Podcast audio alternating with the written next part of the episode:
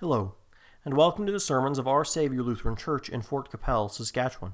I'm Pastor Joshua Kurtenbach. Today is the second Sunday in Lent, also known as Reminiscere. Our Gospel reading comes from the Holy Gospel according to St. Matthew, the 15th chapter. Jesus went away from there and withdrew to the district of Tyre and Sidon. And behold, a Canaanite woman from the region came out and was crying, Have mercy on me, O Lord, Son of David. My daughter is severely oppressed by a demon. But he did not answer her a word. And his disciples came and begged him, saying, Send her away, for she is crying out after us. He answered, I was sent only to the lost sheep of the house of Israel. But she came and knelt before him, saying, Lord, help me. And he answered, It is not right to take the children's bread and throw it to the dogs. She said, Yes, Lord, yet even the dogs eat the crumbs that fall from their master's table. Then Jesus answered her, O woman, great is your faith. Be it done for you as you desire. And her daughter was healed instantly. This is the word of the Lord. Our sermon was recorded previously at our divine service. Grace, mercy, and peace be to you from God our Father and our Lord and Savior Jesus Christ. Amen. When our Lord had heard of the death of John the Baptist, he withdrew to a desolate place. Yet the people still followed him. Eventually, he withdrew out of the Jewish territory into the district of Tyre and Sidon. This region was close to Galilee and the land of the northern kingdom of Israel in history. They were Canaanite cities and Canaanite territories, and so Gentile cities and territories. Though, as we can tell from our gospel reading this morning, they were not cut off from the news of our Lord Jesus, even in his earthly ministry. For a Canaanite woman from that region came out and was crying, Have mercy on me, O Lord, son of David. My daughter is severely oppressed by a demon. This woman was desperate and helpless. Her daughter was severely oppressed by a demon, and there was no help to be found. Being Gentiles, she and her daughter were already under the dark cloud of idolatry and the influence of Satan, but her daughter, for whatever reason, was now being severely oppressed. We do not know what it looked like, but from our other descriptions in the Gospels, we can imagine that she was convulsing or stricken with stiffness. She may have been physically or mentally tormented. She may have been overcome with dangerous and peculiar behaviors. No matter what it was, this poor girl's mother could do nothing for her. Doubtless, though she tried, possibly going to a Canaanite or Greek priest for an incantation or spell to try to remove it. She may have even sought out a Jewish exorcist if there were any in the area. As we know from Acts, there were traveling Jewish exorcists. Whatever she had tried, though, it did not work. Her daughter was still severely oppressed by a demon. No matter what she had tried, and for no matter how long, at some point, though, she heard about Jesus. She had heard someone speaking about Jesus and how he was a great miracle worker, one able to heal the sick and cast out demons, and how some of the Jews thought that he was the promised Jewish Messiah, the son of David. This word, accompanied by the Holy Spirit, kindled faith in the heart of this Canaanite woman who has now despaired of herself knowing herself to be helpless and powerless to help her daughter. In such a person who has despaired of their own ability to help themselves, the Holy Spirit creates faith, trust in Jesus Christ. Thus, this woman trusts that Jesus would be able to heal her daughter. And so she seeks him out when she hears that he has come into the region. And when she finds him, she cries and keeps crying, Have mercy on me, O Lord, Son of David. My daughter is severely oppressed by a demon. But he did not answer her a word. Despite not receiving an answer from Jesus, she continues to cry, Have mercy on me, O Lord, Son of David.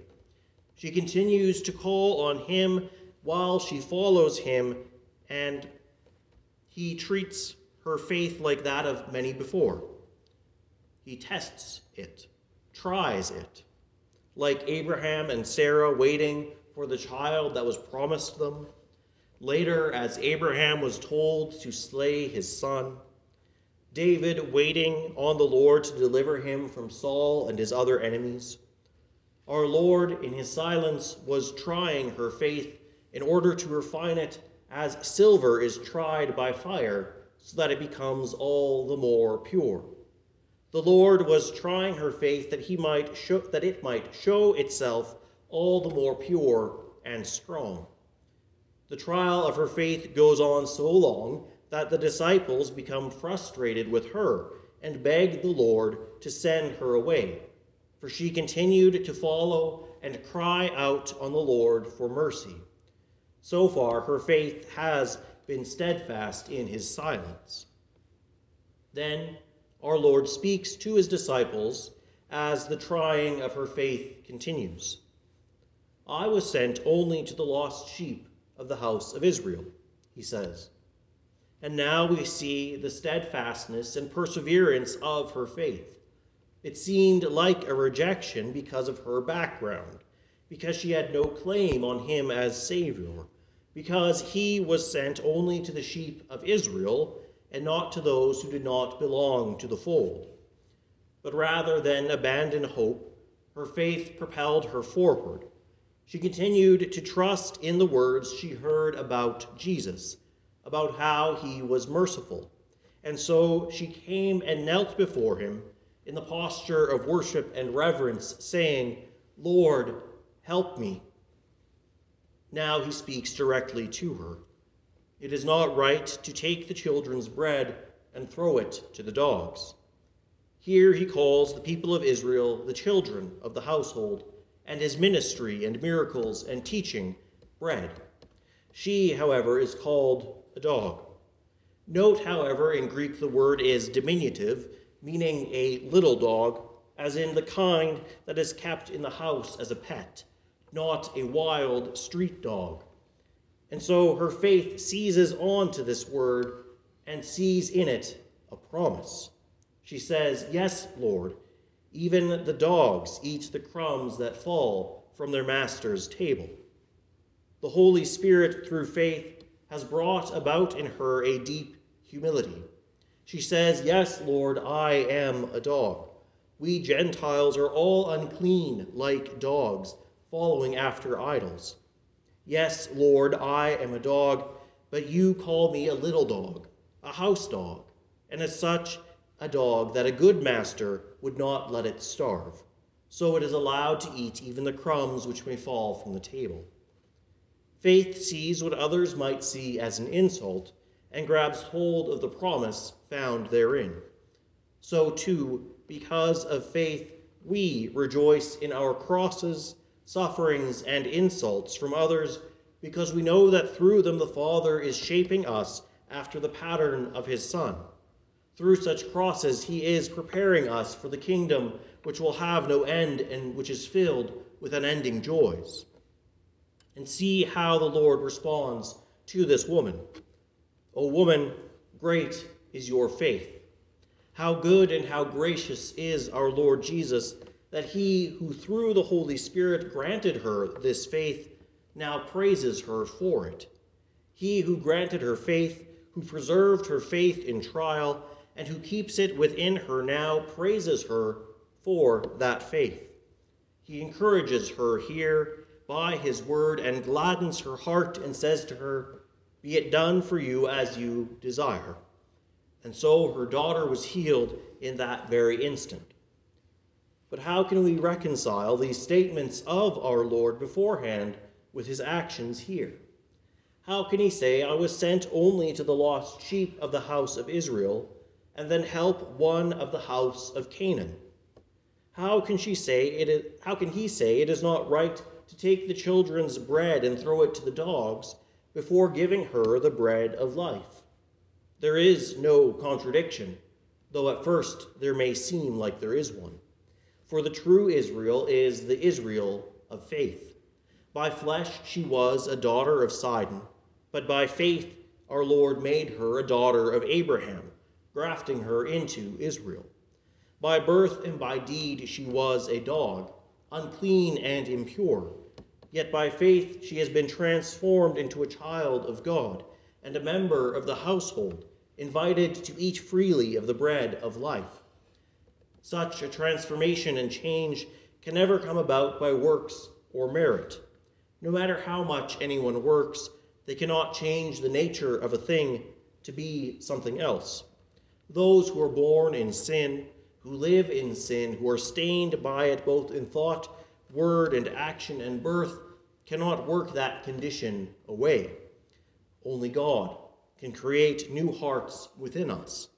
Only God can make us members of His only Son. Only God can make us who are sinful dogs by birth into beloved children. This only comes about by His grace and is received by faith. Our faith receives what our works could never merit the forgiveness of sins, the renewal of our hearts and minds, and our regeneration so that we are made children of God. This can only come by our Lord's working by his Holy Spirit, who accompanies his word of salvation, which proclaims that we cannot merit our salvation, but that our Lord Jesus has by his death on the cross and he communicates it to us by faith, that we who believe, he imputes his righteousness, so that we are justified before God.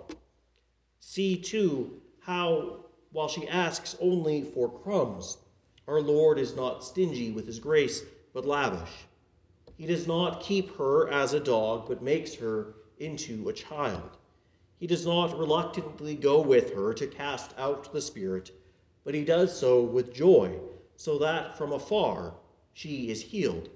So that when the woman goes home, her daughter will be well and waiting for her. So too he is with us. Our Lord does not give us crumbs of his grace and favor, but he richly feeds us. He does not merely make a beginning of our salvation and leave the rest of it to us, or simply promise that he will top off what we lack once we've done our very best, but only when we've done our very best. No, He is the author and finisher of our faith. He makes its beginning and feeds and nourishes it by His word and His sacraments, and He tends it and brings it to its completion and fullness.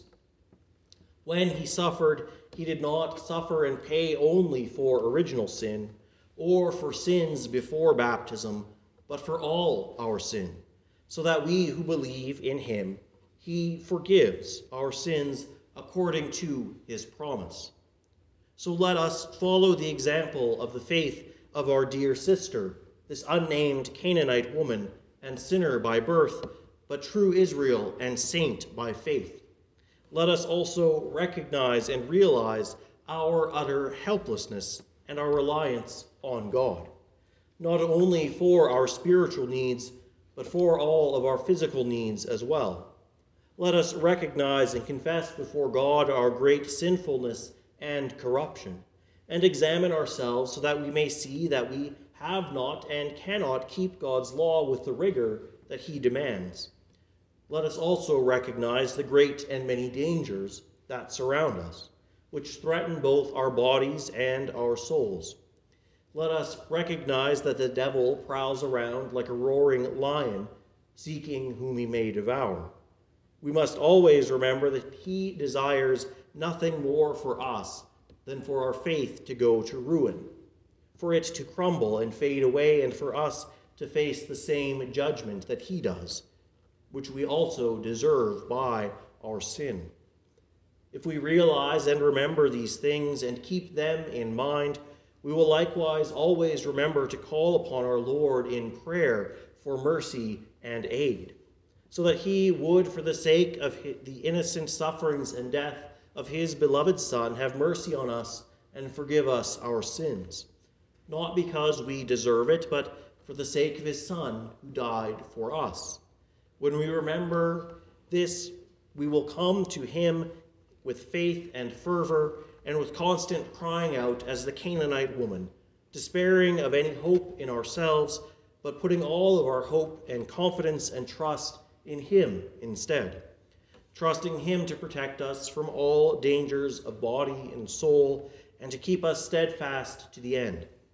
For that is the truest and highest worship of God, to trust in Him alone, to have faith in Him for our salvation, to entrust to Him all of our cares and burdens in this life to Him, and to rely on Him only, even when He seems as if He has shut our cries out of his ears, when it seems as if he is slow to fulfill his promises.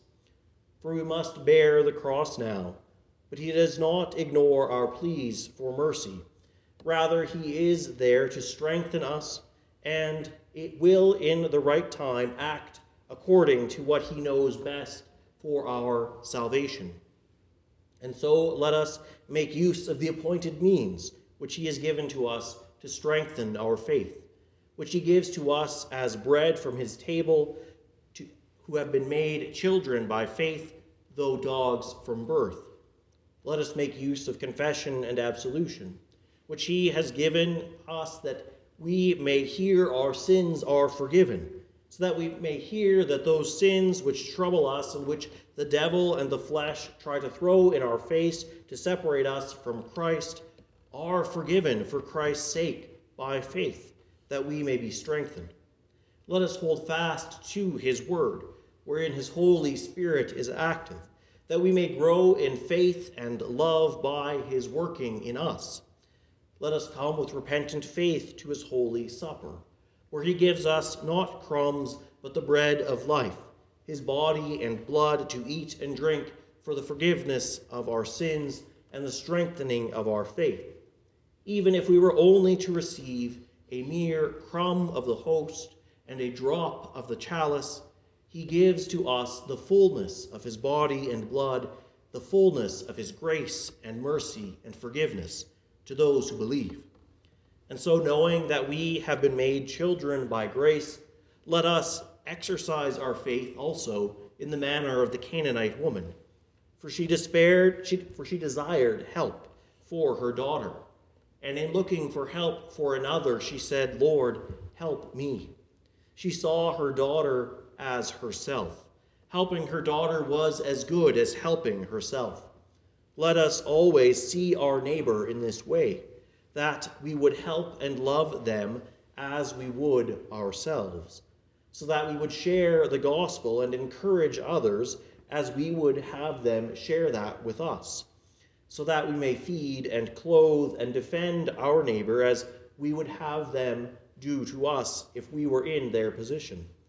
For when we recognize our helpless state and how God has helped us and continues to help us, we cannot but exercise our faith through the love of others, so that through these acts to God's glory, they may see God's works of salvation for them, that they too by God's grace, may join us, the Canaanite woman, and all the saints in his glory when he returns. May God grant this to us all. Amen. And now may the peace of God, which surpasses all understanding, guard and keep your hearts and minds in Christ Jesus our Lord. Amen.